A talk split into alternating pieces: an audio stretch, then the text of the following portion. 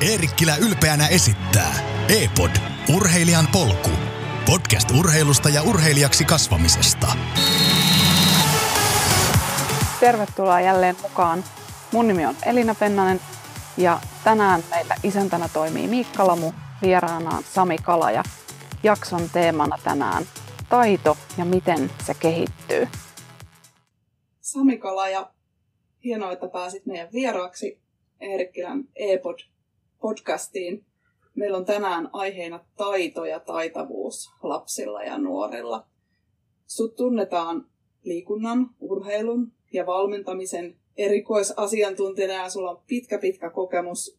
Sä oot työskennellyt muun muassa kihun johdossa ja liikunnan opettajana ja rehtorina, tehnyt pitkän uran ja nykyään sä olet työelämäprofessorina Jyväskylän yliopistossa.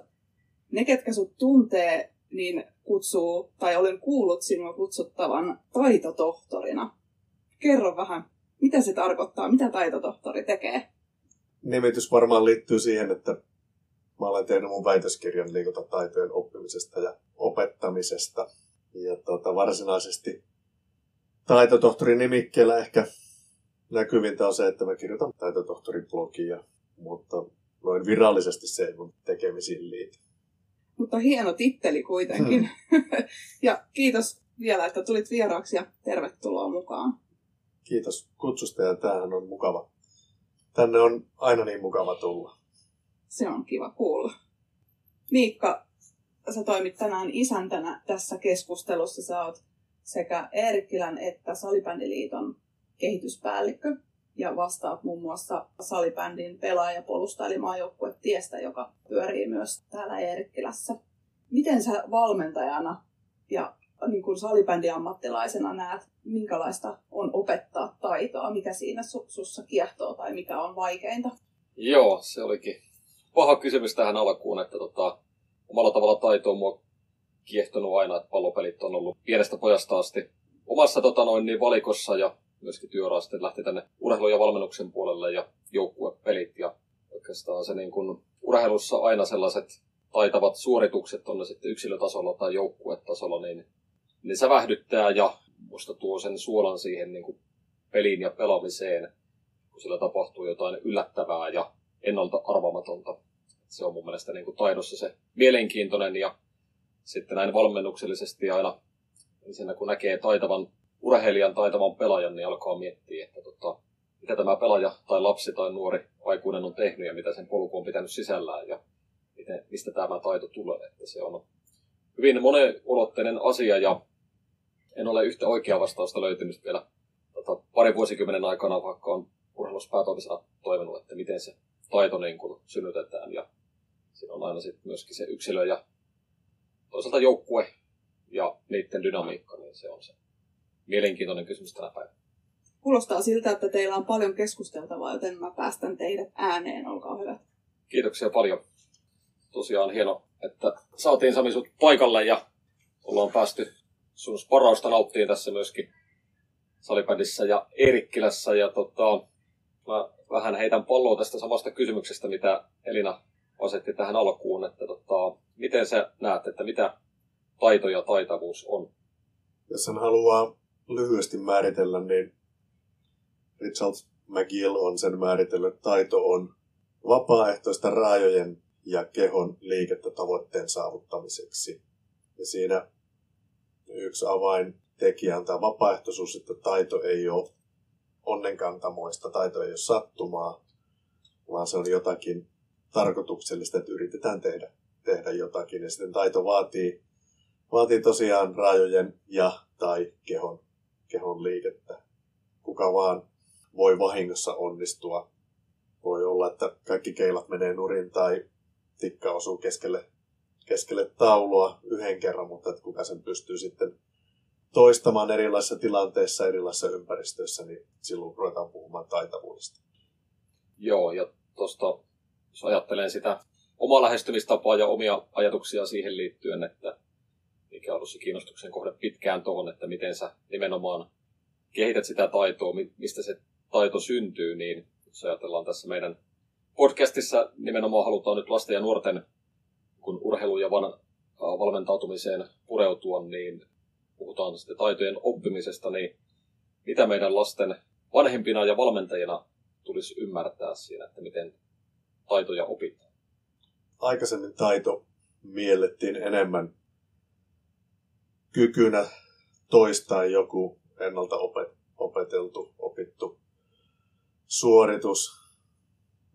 Voisi verrata niin kuin koneeseen, että pistetään kone käyntiin, painetaan play-nappulasta, niin sitten kone toistaa sen, mitä sinne on, on nauhoitettu. Ja tämä käsitys on muuttunut ja koko ajan muuttumassa yhä enemmän siihen suuntaan, että taitavuus on sopeutumista, adaptoitumista, että pystytään toimimaan tarkoituksenmukaisesti erilaisissa tilanteissa, erilaisissa ympäristöissä. Ja jotta tähän päästään, niin, niin tällaisia tärkeitä elementtejä on, on harjoittelun määrä. Taitojen oppiminen vaatii valtavan määrän harjoittelua. Puhutaan joissakin tapauksissa jopa kymmenistä vuosista. Että se oppiminen ei, oppiminen ei ole oivaltamista toisin kuin monesti kuvitellaan, että oppiminen on sitä, että jahan nyt mä tajusin, tulee tämmöinen läpimurto, niin oppiminen, jolle löytyy myös neurofysiologiset taustatekijät, niin se on pitkäjänteistä ja monesti aika hidastakin puuhaa. Et se määrä on yksi semmoinen, mitä ei pääse karkuun millään tavalla. Kukaan ei synny taitavaksi, kaikkien pitää se työ muodossa tai toisessa tehdä. Ja sitten toinen yhtä tärkeä, joidenkin mielestä tärkeämpi elementti on vaihtelun elementti. Että saman asian toistaminen on aika tehotonta taitoharjoittelua. Että sitä vaihtelua tulee monessakin eri, eri mielessä.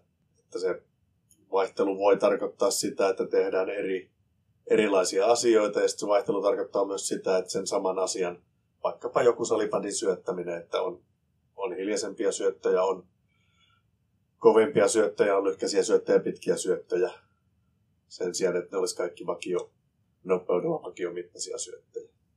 Määrä, vaihtelu, niin siinä on kaksi semmoista kulmakiveä, ja jos sille jakkaralle vielä kolmas jalka haetaan, niin se voisi löytyä sieltä palautteesta, että, että myös tieto siitä, mitä tehdään, miten se onnistuu, niin on, on tärkeää oppimista. Joo, kiitoksia. Siinä tuli hyviä kulmakiviä valikoita, mistä sitä taitoa lähtee rakentamaan.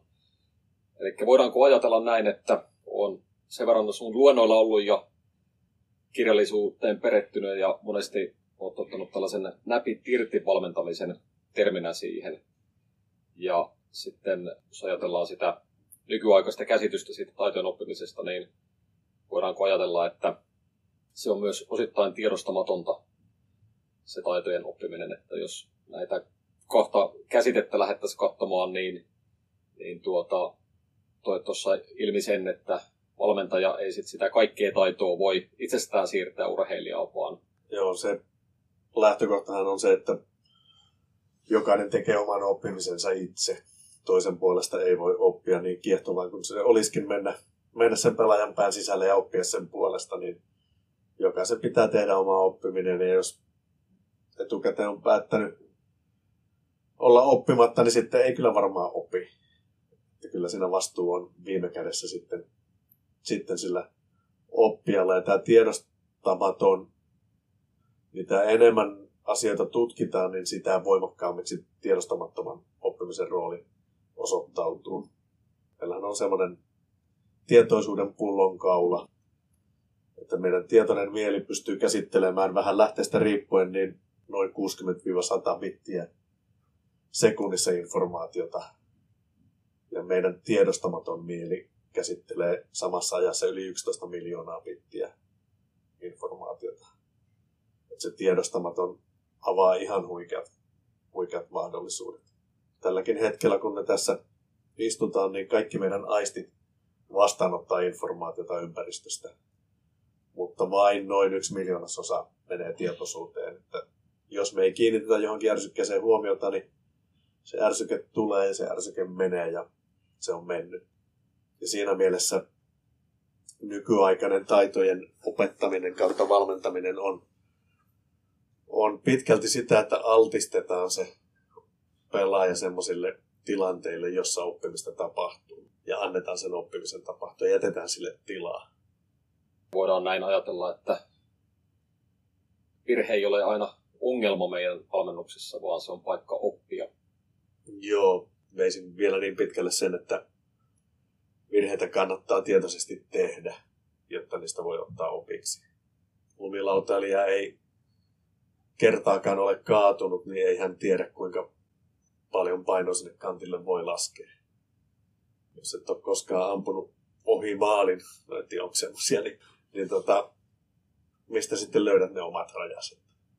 Et kyllä nykyaikaisen taitoharjoitteluun kuuluu se, että haetaan niitä rajoja ja mennään niiden rajojen yli, jotta sitten tiedetään, että mikä toimii ja mikä ei toimi. Saanko kysyä tähän väliin tämmöisen tota noin, niin, perusvanhemman kysymyksen, kun omat lapset on alakouluikäisiä ja, ja heidän kanssa välillä keskustellaan juurikin siitä, että saattaa tuskailla siitä, että ei osaa jotain ja toinen osaa ja miksi hän ei osaa, niin tavallaan se, että mitä nuorempi on, niin kuinka paljon se on yhteydessä just tähän tiedostamattomaan oppimiseen. Että se, että jos esimerkkinä nyt vaikka jalkapalloilija nuori sellainen laitetaan harjoittelemaan sitä taitoa taitoharjoitteena, niin kuinka kauan hän jaksaa sitä hinkata edestakaisin, kun hän tietää, että hän harjoittelee nyt tätä. Niin, niin. Pori muistelmissaan kertoi lyöneensä kahdeksan tuntia päivässä autotallin seinään tennispalloa. se on, se on sitä mindsetistä kiinni. Mutta musta vanhemman näkökulmasta se, että mistä me palkitaan sitä lasta. Palkitaanko me siitä, että hän onnistuu vai siitä, että hän yrittää. Ja sitten jos se palkkio tulee siitä yrittämisestä, niin silloin se ei ole niin vakava, vaikka siellä on virheitä ja silloin itse asiassa pitemmän päälle niitä onnistumisenkin tulee enää. Joo, toi on erinalta hyvä, hyvä kysymys, eikä varmasti yksilitteistä vastausta löydy. Ja otetaan tuossa myöhemmin vähän motivaatiota ja psyykettä tähän keskusteluun mukaan, koska se varmasti ihan keskeisesti nimenomaan liittyy tähän harjoitteluun ja siihen pitkäjänteisyyteen. Jos vielä pysytään tässä niin kuin taitojen oppimisessa ja tässä niin kuin progressiossa, niin tämä oli mielenkiintoinen kommentti, mitä tuossa toitte esille, että monesti mietitään, että me pyritään joka kerta täydelliseen suoritukseen, ja sitten kun se täydellinen suoritus saavutetaan, niin pidetään se yllä. Mutta sitten varsinkin tässä nyt Erkkilässä, kun ollaan joukkuepelikontekstissa ja mitä vanhempiin mennään, mitä korkeammalle tasolle pelataan, niin se tila- ja aikaelementti muuttuu. Eli tullaan tähän adaptaatiokykyyn muuttaa sitä suoritusta muuttuvissa olosuhteissa, niin ilmeisesti niin kuin tässä taitoharjoittelun progressiossa, varsinkin joukkuepeleissä, niin meillä olisi aika paljon niin kuin ehkä vielä potentiaalia, että me nähdään aina, missä on ikään kuin se hetki, että nyt etupäässä onnistutaan ja luoda haaste sen ympäristön kautta. Niin... Joo, oppiminenhän ei lopu koskaan. On klassikko tutkimus. Nyt en muista, oliko se tota, Kuupassa vai jossakin kuitenkin Valtameren takana tehtiin tutkimus. Sikarin kääriän työtekniikkaa tutkittiin. Tämmöinen perinteisen käsityöläisammatin edustaja. Ja tutkijat seurasivat seitsemän vuotta, että minkälaisella tekniikalla se savuke kääritään. Ja koehenkilö kääri yli 10 miljoonaa savuketta. Ja vielä parani tekniikka, millä sitä kääritään. Se oppiminen ei, ei lopu ikinä. Aina, aina pystyy tekemään paremmin. Aina pystyy tekemään joko nopeammin tai tarkemmin tai taloudellisemmin tehokkaammin. Ja siinä mielessä toi progressio, niin sanotaan, että ikinä ei saisi olla tyytyväinen, vaan aina pitäisi, pitäisi vaatia pikkusen enemmän niin kuin Kure Lindström sanoi silloin, liitte metre. Aina liitte metre. Ja sitten kun se urheilija oppii siihen, että kun, kun rima ylitetään, niin se rima nousee, niin se oppii nauttimaan siitä haasteesta. Ja siinähän valmentajan ja opettajan ammattitaidon mittari, että osaa löytää sen oikean haastetason. Jos se on liian vaikeaa tai ettei kertaakaan onnistu, niin sitten sit turhaudutaan ja jos se on liian helppoa, että joka kerta onnistuu, niin sitten pitkästytään. Mutta jos se on sillä, että se joutuu ponnistelemaan, se vähän kanssa vaihtelee lähteestä riippuen, mutta se on jossakin tuossa 7-80 prosentin paikkeilla se optimaalinen onnistumis todennäköisyys, niin silloin koukututaan harjoittelun kaikista parhaiten. Musta tässä, pelaako teidän lapset noita tietokonepelejä, mutta tota, meillä ainakin on, on kasvettu siihen ruutuun kiinni, niin mä oon ihastellut sitä, miten nämä pelin kehittäjät on rakentanut näitä pelejä, miten ne koukuttaa. Siellä on haaste, sä joudut näkemään vaivaa ratkaistaksi sen haasteen. Ja kun se haaste on ratkaistu, niin sitten tulee next level ja on kovempi haaste. Ja sitten sä saat sieltä palkkioita, jotka pitää sun mielenkiintoa yllä. Monesti se palkkio on kätketty jonnekin pakettiin tai laatikkoon, jolloin viskoivat herää kiinnostumaan, että mitä hän tuolla on. Ja, ja tota, sit peleissä se on turvallista.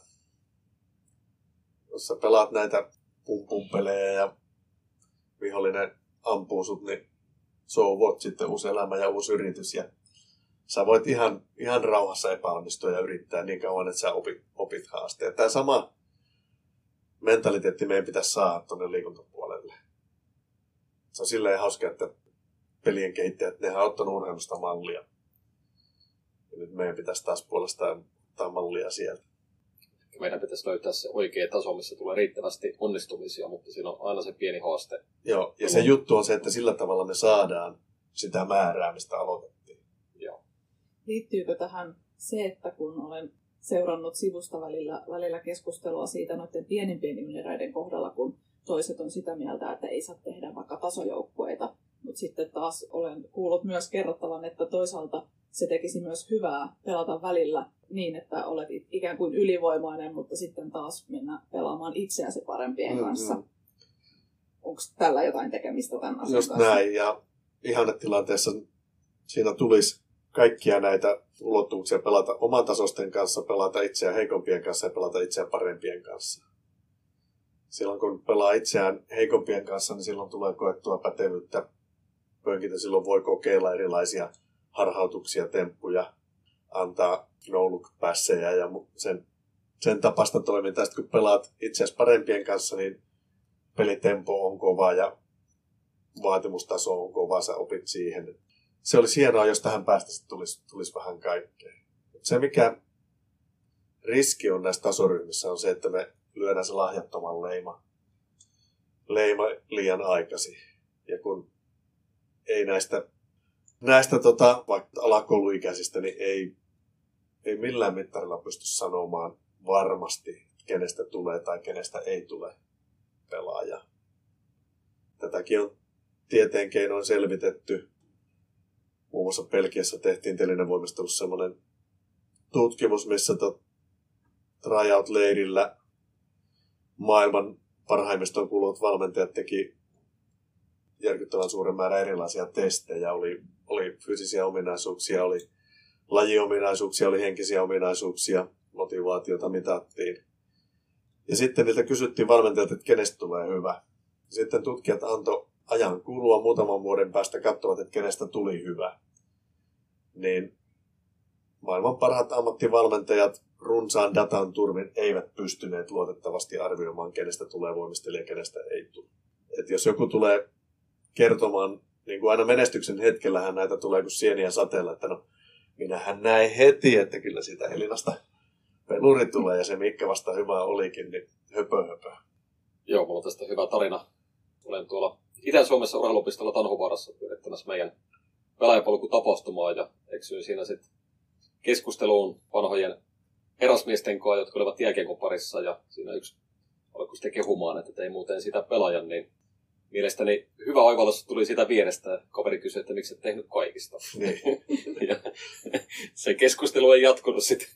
Sit näitä keissejä ei noussut enää siitä, mutta tota, tämä on varmasti tosi tärkeä asia ja se, että tota, joukkuepeleissäkin meillä on isot harrastajamäärät, mutta se myös mahdollistaa niin kuin hyvänä huippurheilun tekemisen ja ikään kuin vaara sitten se, että missä kohtaa vanhemmat alkaa miettimään sitä, että nyt mä haluan, että mun lapsesta tulee huippu salipädipelaaja, huippujalkapalloilija ja ikään kuin sitten siellä niin kuin odotusarvot nousee jo liian varhain ja sitä kautta taas sitten, jos pettymyksiä matkan aikana tulee, niin se on ihan luonnollista. Eli me todellakaan ei voida sanoa, sanoa vielä alle 12-vuotiaita tai sen jälkeenkään, että kuka nyt tulee olemaan tämän ryhmän taitavin pelaaja, vaan Sami sen, että jos ei kohtaa otit NHL ihan sen absoluuttisen kärjen, ja monesti Suomessakin on törmätty siihen, että paljon ne niin kuin alkuvuodesta syntyneet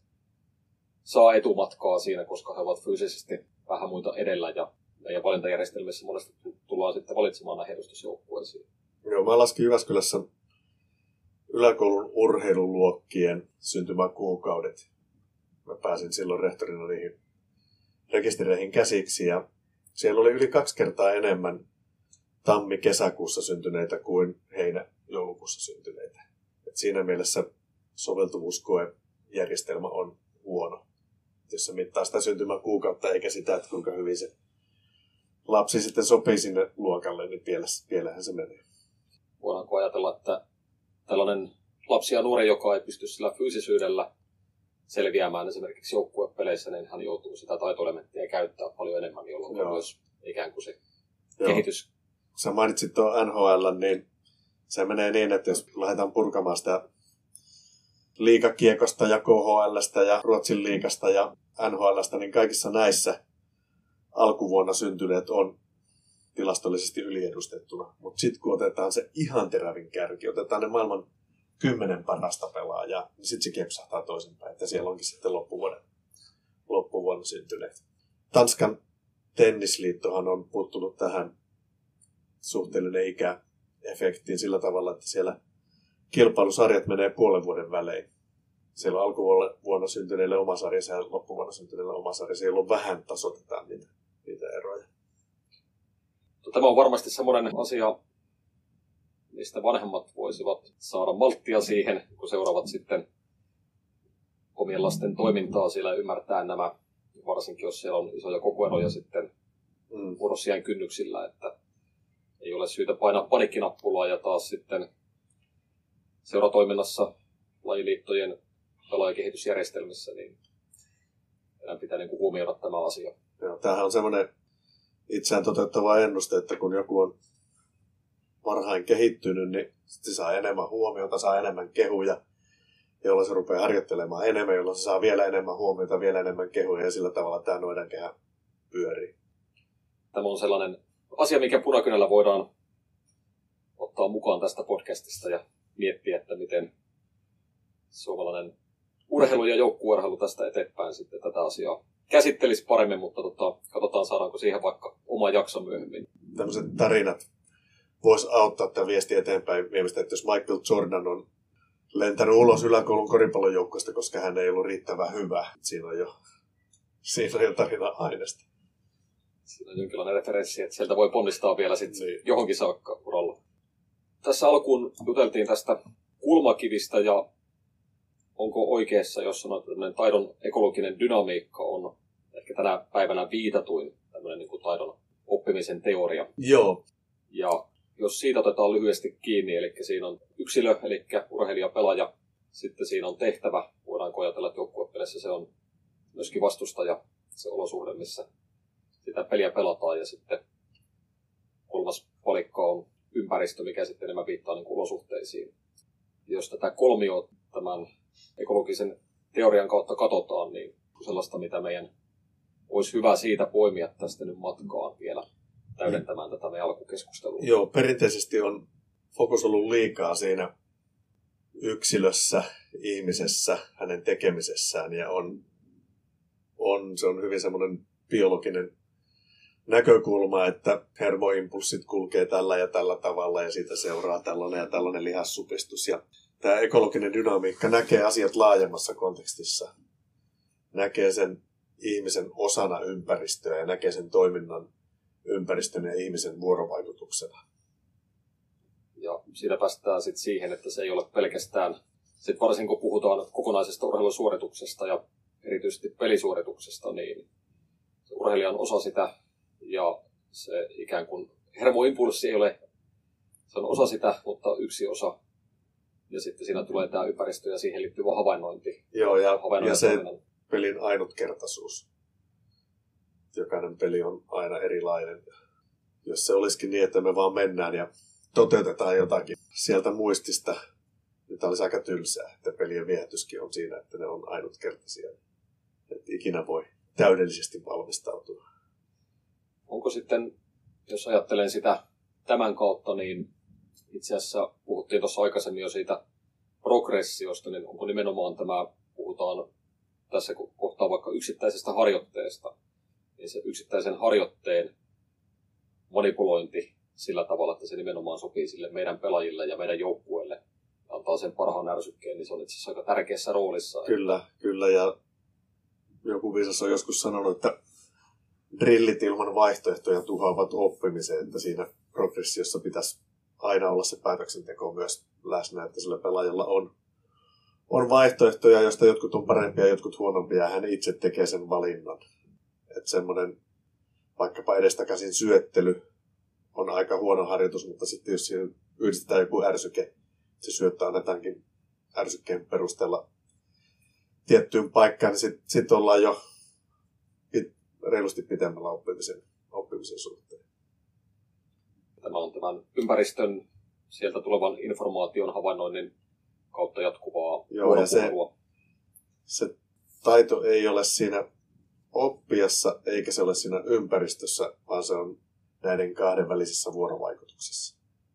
Eli olosuhteilla, mitä me valmentajina luomme ja mitä mahdollisuuksia lapselle annamme liikkumiseen ja nuorelle, niin sillä todellakin on aika keskeinen merkitys tässä niin harjoittelussa. Joo.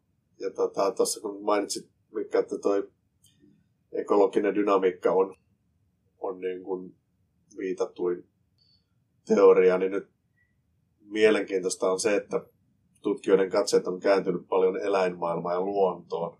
Ja mun ennustus on se, että seuraava suunta tulee olemaan tämmöinen parviäly, että mitenkä lintuparviossa on useita tuhansia lintuja, niin mitenkä ne pystyy lentämään muodostelmassa ja kalaparvi, miten ne yhdessä näyttävät isolta niin, että petokala kääntyy pois ja miten se toiminta on niin hyvin organisoitunutta.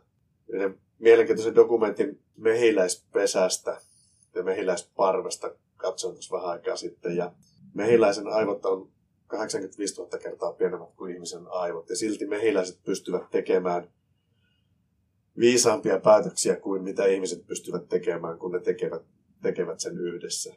Miten mehiläinen löytää parhaan mahdollisen pesäpaikan sen parvia, jokaisella on omat, omat roolinsa ja miten ne synkkää yhteen, niin se on, se on kiehtova maailma. Vastaan siihen sitten, että miten joukkue toimii, kollektiivi toimii, niin. yhteistyö. Niin kollektiivi toimii ja yksilö toimii ja miten ne on harmoniassa. Kyllä. Joo, tähänkin on törmännyt ekologisen dynamiikan kautta, puhutaan tästä jaetusta tiedosta tai jaettu tarjoama, niin puhutaan tästä, että kun meillä ikään kuin taas tästä taitojen opettamisesta kiinni, eli ei voida ajatella, että valmentaja ohjelmoi urheilijaa jonkun taidon ja sitä systemaattisesti tekemällä tulee joskus valmiiksi, niin sama tässä pelissä, että se on jatkuva vuorovaikutusta muuttuvissa tilanteissa ja mikä on se tasapaino siinä sitten, mikä on ikään kuin pelijärjestelmä ja kuinka paljon siellä on kansankielellä niin sanotulle luovuudelle tilaa, niin onko tässä tästä kysymys? Joo, se on, se on ihan ydin, ydinkysymys. Et jos mennään ihan luomuna, että ei ole minkäänlaista suunnitelmaa, että mennään vaan ja sopeudutaan niihin tilanteisiin, siihen informaatioon, mitä tulee, niin sitten ollaan aina myöhässä sitten ollaan aina vaan reagoimassa. Mutta sitten toisaalta, jos meillä on hyvin jäykkä pelikirja, joka, jota kirjaimellisesti noudatetaan, niin se on aika helppo palata pois. Ja se ei, ei pysty reagoimaan sitten tai vastaamaan niihin tilanteisiin, mitä pelissä tulee. Tässä meidän välisessä sparauksessa toit hienon näkökulman valmentajan roolista tässä. Että jos me annetaan liikaa ikään kuin ohjeita liikaa valmiita vastauksia, niin se ei edistä, vaan se päinvastoin supistaa sitä urheilijan näkemystä sitä pelistä. Niin Joo, se tästä ottaa vielä kiinni. Ekologisessa dynamiikassa informaatio on, on avainasemassa. Ja hyvin tärkeää on se, että millä tavalla pelaajat ja joukkue saavat sitä informaatiota, hakevat sitä informaatiota, millä tavalla he havainnoivat ympäristöä, niin tutkimukset osoittaa, että jos valmentaja antaa hyvin runsaasti ohjeita, niin silloin tämä havainnointi kapenee.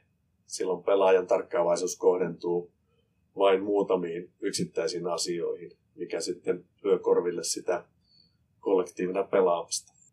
Ja kun pelaajia on tutkittu, etenkin jalkapallossa, niin hyvillä pelaajilla tämä tarkkaavaisuus on laajalla alueella. sitähän tutkitaan muun muassa silmän liikkeitä rekisteröimällä, niin tämmöinen hyvä pelaaja, joka tekee taktisesti älykkäitä luovia ratkaisuja, niin se skannaa visuaalisesti ympäristöön, eli katsoo useisiin eri kohteisiin ja pysä, katse pysähtyy nopeasti johonkin kohteeseen ja sitten se menee seuraavaan. Ja tämmöinen hyvä pelaaja löytää ne oikeat kohdat, mihin kannattaa katsoa ja hahmottaa, että kuka pelaaja sekä omista että vierasta on missäkin asemassa.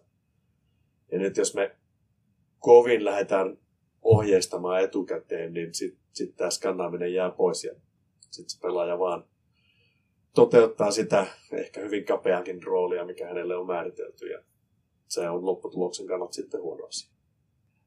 Puolustuspelaamisella voidaan eliminoida se vastustajan suunnitelma, jos on liian avoin mm. tai liian helppo lukea ennakkoon, niin pois. Kyllä, meillä kyllä.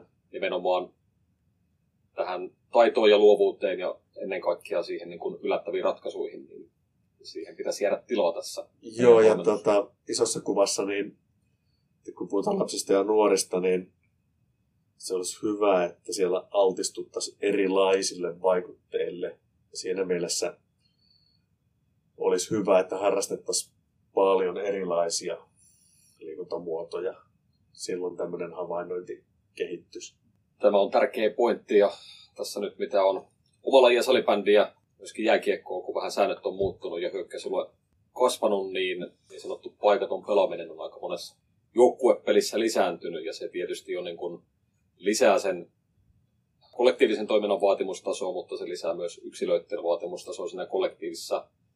Eli sun pitää pystyä pelaamaan useimmissa rooleissa hetkellisesti, mitä ehkä ennen oli enemmän puolustavia puolustajia, mutta tänä päivänä huippupelaajat pystyy myös tukemaan hyökkäyksiä aika paljon ja heillä on paljon monipuolisemmat taidot ja kyky pelata ja lukea sitä peliä. Se on aika kattavasti käyty nyt vähän tätä taitoa ja päästiin pelinkin, mikä, mikä on hieno asia, että mitä ikään kuin tutkittua teoreettista viitekehystä siellä taustalla on ja hyviä kiteytyksiä siihen liittyen.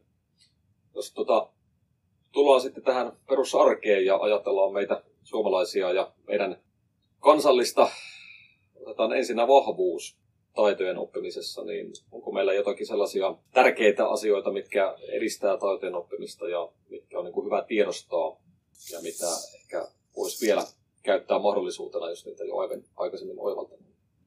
Me ollaan vielä ainakin toistaiseksi siinä onnellisessa asemassa, että meillä on mahdollista liikkua ulkona.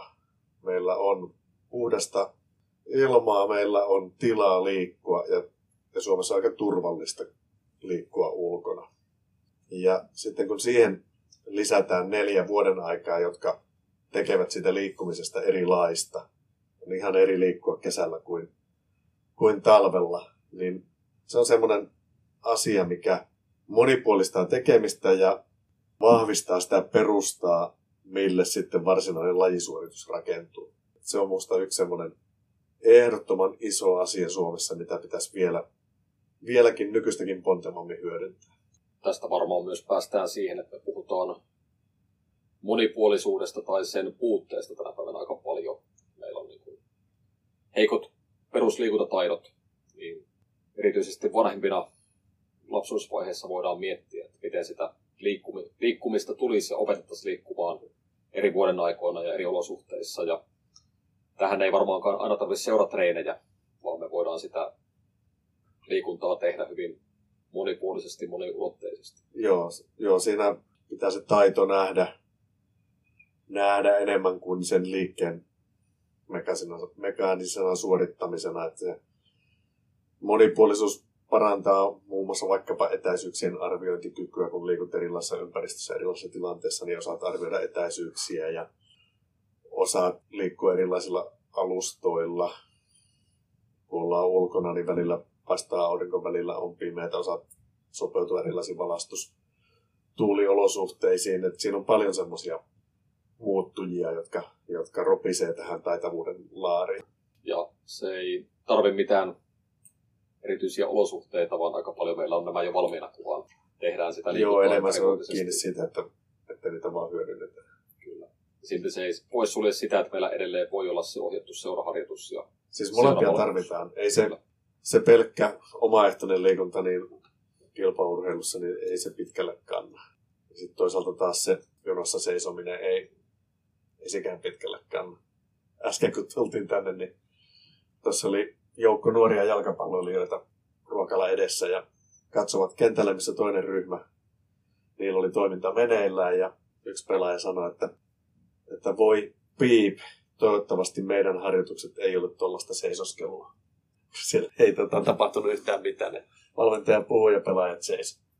Tämä on asia, mitä on tuossa ehkä jo muutamia vuosia sitten, kun omat lapset tuli pienempiä pohtinut, että aika moni vanhempi ajatteli, että se liikun, liikunnan määrä haetaan ja monipuolisuus urheiluseuratoiminnasta.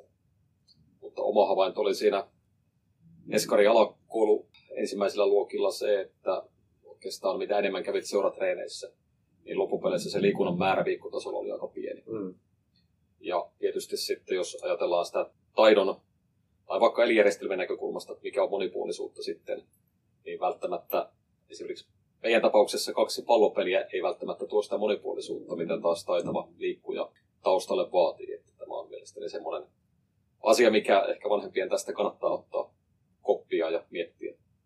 Heitän tässä teille molemmille kysymyksen, että kun äh, meillä on paljon erikoisseuroja, on jääkiekkoseuroja, jalkapallo, salibändi, niin pitäisikö meillä olla enemmän yleisseuroja, jossa lapset pääsis yhden seuran jäsenenä harjoittelemaan ja harrastamaan erilaisia ja monipuolisempia lajeja. Joo, tämä on hankala tämä monilajisuusyhtälö. Me ollaan Jyväskylässä yritetty sitä ratkaista ja ei olla viisasten kiveä keksitty, että meillä on ollut, ollut koulun kerhoa, jossa vaihtuu se sisältö ja meillä on ollut monilajipassia ja kyllä tämä vaan tämä lisenssit, harjoitusvuorot, joukkueiden kokoonpanot, kyllä se vaan niin, niin vaikea on, että jos joku ton, ton ongelman ratkaisi, se yleisseura voisi olla yksi semmoinen askel niin kuin oikeaan suuntaan. Kyllä mulla samat havainnot on, että maaseudulla, missä on sitten ehkä vähemmän ää, tai yksi seura, missä on monta lajia, niin siellä tätä synergiaetua voi saada, mutta kaupunkiolosuhteissa, niin kuin Sami taas toisi tuoda esillekin, niin kustannukset jo, että pystyt sitä tekemään, niin monesti hyvät niin kuin ajatukset kaatuu siihen. Joo, että... niitä pitäisi olla sopivan kokoisia maaseutupitäjiä lähellä toisia, että sitten taas tulisi se vaatimustaso ja ne kovat pelit, mitä tarvitaan. Kyllä. Mutta kyllä itse ajattelen se, että kun varmasti siinä eri lajit ja se joukkuepelitkin, niin pitäisi pystyä parhaimmillaan tekemään hyvää yhteistyötä. Mutta että tota, monesti tämä näkökulma on kyllä hyvä miettiä sen lajin kannalta ja sen lajin pelaajapolussa ja miten se ratkoo, niin en ole itsekään löytänyt siihen patenttia, mutta tota, jos tahtotila siihen on, niin useiten, useimmiten joku ratkaisu on löydettävissä. Kyllä mä jotenkin jättäisin sen, jos salibändiseurassa reenataan salibändiä, niin ne osaa sen homman, niin en mä sitten tässä ihan tilanteessa lähtisi sinne sotkemaan sitä monipuolisuutta, että kyllä se jostakin muualta pitäisi, pitäisi tulla. Se on tietysti sitten puhutaan sitä osaamisesta myös valmentajille ja mm. puhutaan otovalmentajia, isiä ja äitiä, niin voidaanko vaatia, että jos lajiharjoitukset pyörii, niin kuinka paljon siellä pitää osata sitten koska kokonaisvaltaisesti tota, harjoituttaa. Niin... Koska sitten riskinä on se, että jos liikaa lähdetään hakemaan sitä monipuolisuutta, niin sitten ei tehdä mitään kunnolla. Että semmoinen sillisalaatti on sitten siellä toisessa päässä. Että kyllähän se fakta on myös se, että jos salibändiä haluat oppia pelaamaan, niin kyllä pitää salibändiä pelata. Ja tässä varmasti on sitten se, myöskin vanhemmalla se, että mikä se toinen laji on salibändin lisäksi. Niin. Mikä tuo sen riittävän monipuolisuuden Aivan. siihen rinnalle. Aivan. Ja taas mitä voi siinä, löytyykö olosuhteita tai, tai tota, ympäristöä siitä, mikä voi niin kun myöskin seuratoiminnan ulkopuolella kehittää niitä asioita. Joo, Arne Kyllihän vertasi urheilijoita. Siinä oli kuutisen tuhatta urheilijaa, jossa oli yli 200 arvokisavoittajaa mukana eri 15 eri lajista. Niin, että onko ne tehnyt sitä omaa lajia vai onko ne tehnyt muita lajeja, niin maailman huipuista yksi neljäsosa oli semmoisia, että ne oli aloittanut sillä omalla lajilla, erikoistunut varhaan ja tehnyt oikeastaan vain ja ainoastaan sitä omaa lajia. Ja kolme neljäsosaa oli semmoisia, että niillä oli ollut joku toinen yksi tai useampi laji sen oman lajin ohella. Ja erityisen tärkeää siinä aineistossa oli se, että oli kilpailu siinä toisessa lajissa. että se ei ollut ihan pelkkää niin höntsää, vaan, vaan oli oikeasti, oikeasti oltu sen verran tosissa, että oli kilpailtu. Ja sitä selitettiin, että siellä oppimaan oppimisen taidot kehittyy. Muun muassa Jari Litmanen painotti, painotti tätä, kun sain häntä haastatella Erikkilän julkaisuun tuossa, tuossa kesällä, niin, niin hän kertoi, että oliko näin, että muistaakseni 14-vuotiaaksi hän pelasi kilpatasolla sekä jääkiekkoa että, että jalkapalloa. Ja, ja tota, sitten vasta siinä vaiheessa, kun se valinta oli tehtävä, niin sit siinä vaiheessa sitten jäi enää yksi jäljellä. Oltiin tässä monipuolisuudessa määrässä ja varmasti myöskin sitten ihan aiheellisesti liikunnan määrästä, jos se on puutteellista, niin jos tavoitteena on kehittää taitoja, mutta myös urheilullisuutta, se terveys, jaksamattomuus, niin niitäkään ei varmasti voida sivuttaa sitten, koska jos ikään kuin loppuu niin sanotusti virta urheilijalta, niin myöskin taiteen oppiminen on aika paljon huonompaa, eikö vain? Eli Joo, ja nyt oikeastaan ei kannata ottaa erikseen taitoa ja fysiikkaa on yhtä ja samaa kuitenkin. Se on paradoksaalista, että tänä päivänä Suomessa lapset liikkuvat samaan aikaan liian vähän ja liian paljon. Kokonaismäärä liikkumiselle on hälyttävän alhainen, mutta sitten yksittäisen kehon osan kannalta tarkasteltua, tarkasteltuna sitä kuormitusta voi tulla liikaa. Silloin kun mä olin, olin tota yläkoulussa töissä, niin paljonkohan meillä olisi ollut viitisenkymmentä aktiivipelaajaa, jalkapallon pelaajaa. Koitti semmoinen hetki, että yksikään niistä 50 13-15-vuotiaasta niin ei ollut terve. Kaikilla oli, oli rasitusvammoja ja ne oli pelottavan samaa muottiin ahdettuja. Kaikilla oli nivusvammoja, alaselkäkipuja ja ne kieli siitä, siitä yksipuolisesta harjoittelusta, että vahva etureisi, heikko takareisi, riittämätön nivelliikkuvuus, jolla sitä kuormaa tulee ja sitten tulee nivus, nivuspaino. Tämä on aika monen lajin haaste tällä hetkellä. Että, eli tavallaan jos ja, se, ja se ratkaisu ei ole siinä, että, että vähennetäänpä sitä harjoittelun määrää, koska sitten taas se valskaa siitä kokonaismäärästä.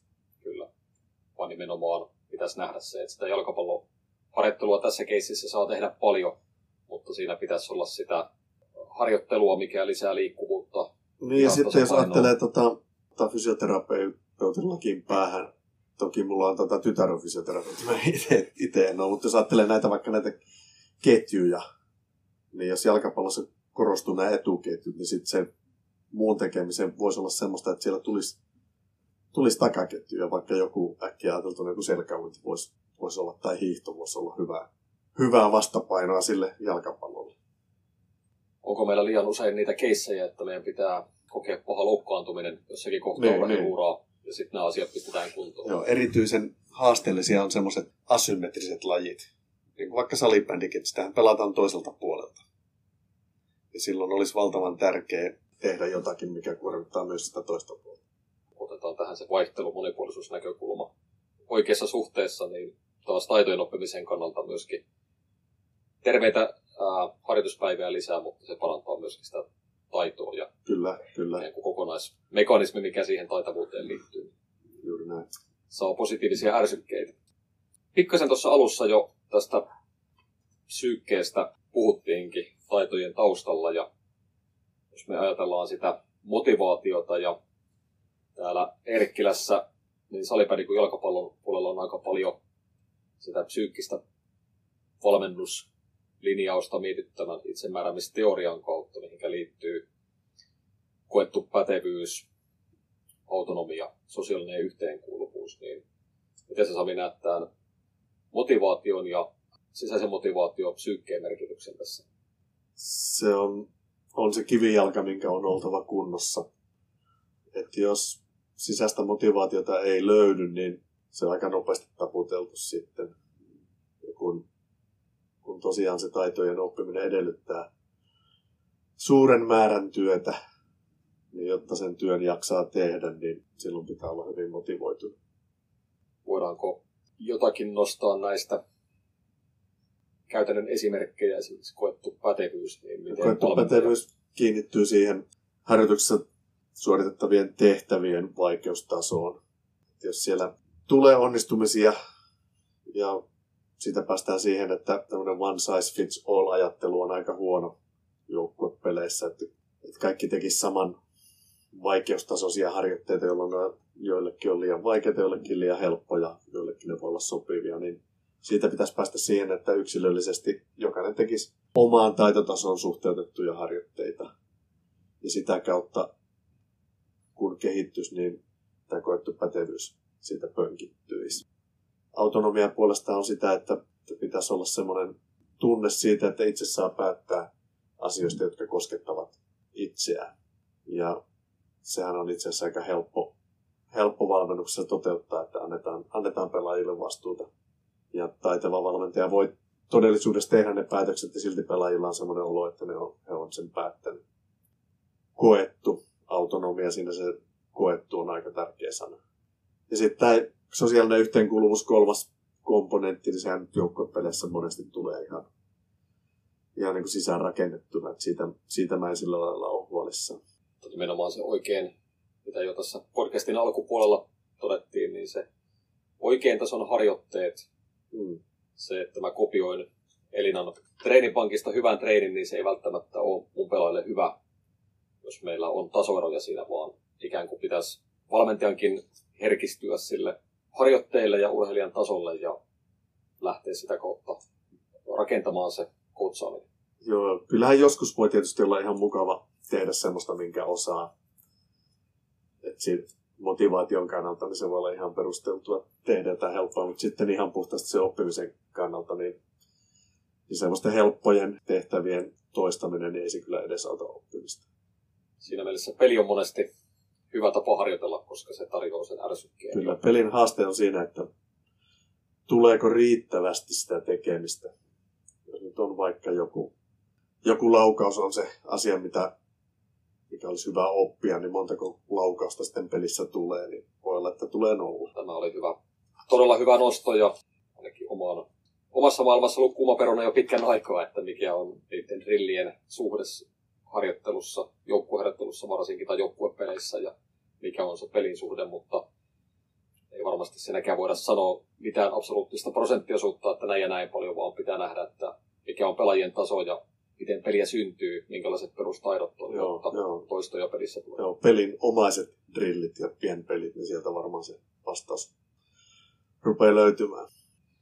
Yksi kysymys mulla oikeastaan tuli tuossa matkalla vielä, mitä jäin miettimään tästä valmentajasta, mistä äskenkin vähän, vähän vielä juteltiin, niin onko hyvä valmentaja hiljainen vai puhelias? Antaako hyvä valmentaja vastaukset vai kenties vihjeitä? Tämä on aika helppo, helppo, helppo vastata. Tätä on, on tutkittu ja kyllä menestyvät valmentajat on aika hiljaisia, hiljaisia ihmisiä. Yksi semmoinen konkreettinen esimerkki John Wooden yksi kaikkien aikojen arvostetuimpia koripallovalmentajia, niin hänen valmennustaan selviteltiin ja yksi mielenkiinnon kohde oli se, että kuinka pitkään Wooden puhuu silloin, kun hän antaa joukkueelle ohjeita. Niin keskimääräinen ohjeiden antomitta oli neljä sekuntia. Silloin kun puhuttiin, silloin puhuttiin asiaa.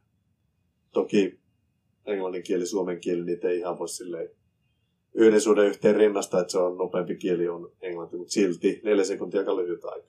Ja että jos meillä joku ongelma on joukkuepelien valmentamisessa isossa kuvassa, niin se on se, että valmentajat puhuu liikaa. Ja sitten toi, että antaako vihjeitä vai vastauksia, niin kuten tuossa todettiin, että jokainen tekee itse sen oman oppimisensa ja eihän se koulumaailmassakaan toimisi, että jos on matematiikan opettaja ensin antaa sen laskutehtävä ja sitten heti perään kertoo sen vastauksen, niin eipä siinä kyllä laskemaan. Ja sehän vaatii valmentajalta paljon, että kun sä näet, mikä se ongelma on, miten sä maltat olla sanomatta sitä, ja miten sä maltat olla pönkittämättä omaa egoas osoittamalla muulle maailmalle, että minä näin tämän ongelman ja minä, minä tiedän, miten tämä ratkaistaan, vaan antaa just sopivan pieni vihje, että se pelaaja itse löytää sen, löytää sen ongelman. Ja tässä varmasti tullaan taas siihen, että meidän pitäisi, ikään kuin me nähdään niitä vahvuuksia, haasteita, mitä meidän pitää kehittää, missä meidän pitää oppia, mikä on se seuraava tavoite, niin voidaanko sanoa, että itse asiassa valmentajan työ tehdään hyvin pitkälle ennen treeniä, kun suunnitellaan se harjoitusolosuhde, ne harjoitteet, pelit, mitkä altistaa pelaajaa niihin tilanteisiin, missä meidän pitää päästä eteenpäin. Just näin, että jos asiaa tuntematon katsoo tämmöistä ekologisen dynamiikan periaatteiden mukaisesti vedettyä harjoittelua, niin se on, voi olla sitä mieltä, että valmentaja nostaa palkkansa väärin perustein, että eihän toi tee mitään, mutta, mutta se työ on tehty jo aikaisemmin. Ja sitten kolikon kääntöpuoli, että joku semmoinen valmentaja, joka on suunnan päänä antamassa ohjetta ohjeen päälle, niin voi vaikuttaa, että no siinäpä on tietäväinen asiantuntija ja sepä tekee kovasti hommia. Mutta kuitenkin oppimisen kannalta niin pienempi paha on olla täysin hiljaa kuin antaa liikaa ohjeita. Valmentajan pitää aika hyvin aistia sitä ja sitä kautta niin kuin hiljaisesti, taitavasti viedä eteenpäin, luoda niitä ärsykkeitä, joiden kautta urheilija myöskin itse pääsee aistiin niitä asioita. Ja... Kyllä, ja kyllä valmentajan tehtävänä on tehdä itsestään tarpeeton eikä korvaamaton. Sitten voi vaan myhäillä ja katsoa, kun homma toimii. Kyllä. Tähän loppuun, jos vielä tiivistetään, niin nostit jo hyvin tuossa esille sen, että taitoa ja fysiikkaa ei pitäisi irrottaa toisistaan. Ja jos ajatellaan niin taidon asemaa liikkumisessa ja pelin kokonaisuudessa, niin jos tämä pitäisi vielä kiteyttää, niin mitä ajatuksia siitä taitavuudesta kokonaisuudessaan, niin meidän pitäisi ymmärtää. Eli ainakin itselle on vahvistunut se tässä nyt tieteen tutkimuksen kautta, että se taito ei ole osasuorituksia janassa, vaan se on kokonaisuus ja sitä ei voi liikaa osittaa. Joo, meillähän urheiluvalmennuksessa on vielä hyvin voimakkaana tämmöinen dualismin henki, että me esimerkiksi keho ja mieli irrotetaan erillisiksi kokonaisuuksista, ne ei ole kiinni toisissaan, niin kyllä ekologinen malli ajattelee, että se on yhtä ja samaa, sama ihminen, jossa on mukana keho, mieli, mieli ja aivot. Ja jos ajatellaan näiden fyysisten tai ominaisuuksien kautta, niin kyllähän taito on se liima, mikä liimaa yhteen kehon ja mielen ja nopeuden ja kestävyyden ja liikkuvuuden. Siinä mielessä taitavuus on kyllä kiitollinen käsite. Voidaan varmaan siitä olla yhtä mieltä, että tuossa nähtiin hienot jalkapallon EM-kisat alkukesästä ja siellä huipputaitavia suorituksia niin yksilötasolla kuin sitten pelaajien kollektiivisena toimintana, niin sitä ei ehkä sitten voikaan niin kuin aukottomasti selittää, vaan se on jotakin, mikä tapahtuu, kun meillä on riittävät valmiudet tehdä asioita. Ja... Joo, ja paljon oli semmoisia suorituksia, mitkä tuntuisi hyvin omituiselta, että ne olisi etukäteen harjoiteltu. Et tuli semmoisia maaleja, jotka, jotka oli niin, niin upeita. Vaikkapa sekin tota, Harry Kanein polviltaan maan kautta pusku, minkä, minkä se teki. Tuskin on treeneissä niin kuin drillien kautta jauhettu, että teenpä tuosta maaliin. Se oli vaan adaptoitumista siihen tilanteeseen.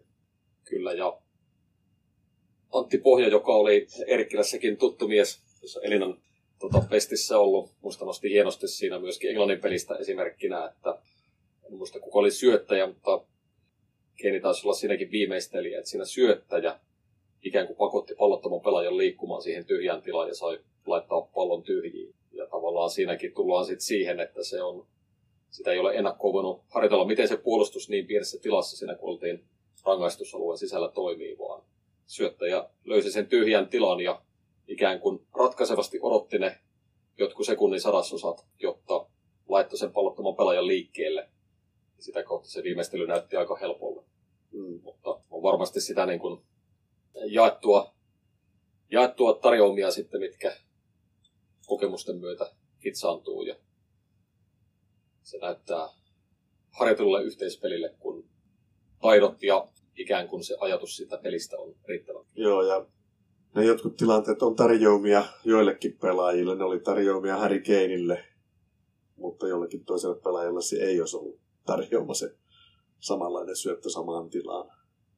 Siinä päästään kuitenkin siihen, että jos ajatellaan taitoa, missä on se havaintotoiminta kytketty yhteen, mutta mikä on fyysiset valmiudet taustalla, Hmm. mikä on tekniset taidot vaikka syöttää, niin sitä ei voi liikaa irrottaa siitä. Niin. Pelistä. Ei, ei ole järkevää irrottaa, kyllä.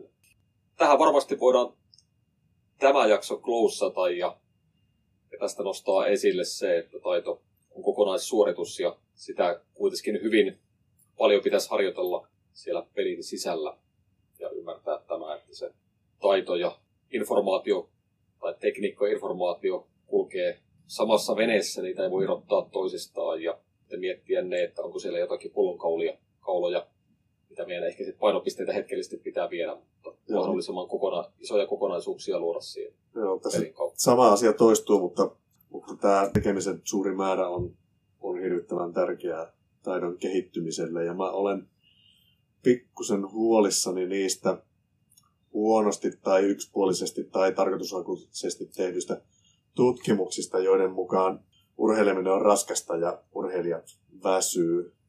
Urheilulukiolaisten uupumisesta tehtiin tutkimus, ja tota, siinä ei kuitenkaan ollut verrokkiryhmää, mikä on hyvän tutkimuksen merkki, että on verrokkiryhmä. Ja sen verran pikkusielu olen, että mä sitten katsoin toisista tutkimuksista, että kuinka paljon ei-urheilulukiolaiset väsyy. Ja lopputulema on se, että ne väsyy vähemmän kuin urheilulukiolaiset. Että se ei ihan niin mustavalkoista ole, että, että urheilu on huono asia, joka uuvuttaa sut. Ja totta kai tietyt julkaisut elää näistä klikkauksista ja hakevat sitten otsikoita, jotka, jotka on raplaavia, mutta kyllä mun, mun mielestä olisi tärkeää se, että vanhemmat huolehtisivat siitä, että ne lapset liikkuu, liikkuisivat paljon. Ja Fini Jarkko sanoi, että pihapeleissä ei ole tullut ensimmäistäkään rasitusvammaa. Musta se on aika, aika hyvä viisaus, että sit kun se lapsi itse säätelee sitä omaa liikkumistaan, niin silloin, sit, silloin siellä ei tule sitä yksipuolista kuormitusta. Ja jotenkin mä en vanhempana pelästyisi niitä, niitä otsikoita siitä uupumisesta, vaan, vaan pikemminkin kannustaisin siihen, että mahdollisimman paljon tulisi sitä liikkumista. Otan tästä aasinsillan vielä kymmenen vuoden taakse. Itse toimin silloin nuorten maajoukkueen valmennuksessa ja ne pojat, jotka oli silloin alle 19-vuotiaita, on pelannut meille tällä hetkellä kaksi maailmanmestaruutta, niin heidän liikuntamäärät kesäjaksolla oli 15 tuntia enemmän kuin niille, jotka ovat hyviä liikapelaajia tällä hetkellä. Että tota, kyllä tässä niin kuin iso viisaus on ja joskus kuulin, kun yksi kaveri näistä sanoi, että niin kauan ei ole rankkaa kuin on kivaa. Eli se harjoittelu itse asiassa ei mielletä kaikkia harjoitteluna, vaan se on sitä hauskaa tekemistä sivutuotteena se tuottaa sitten niitä tärkeitä toistoja ja liikunnan määrää, mikä luo pohjan sille myöhemmälle huippurheilulle. Tästä konkreettisia esimerkkejä varmaan löytyy meidän maasta aika paljon.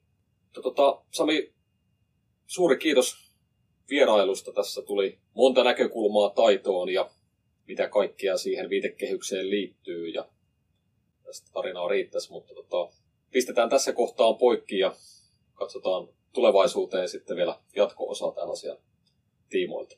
Kiitoksia. Kiitoksia. E-pod.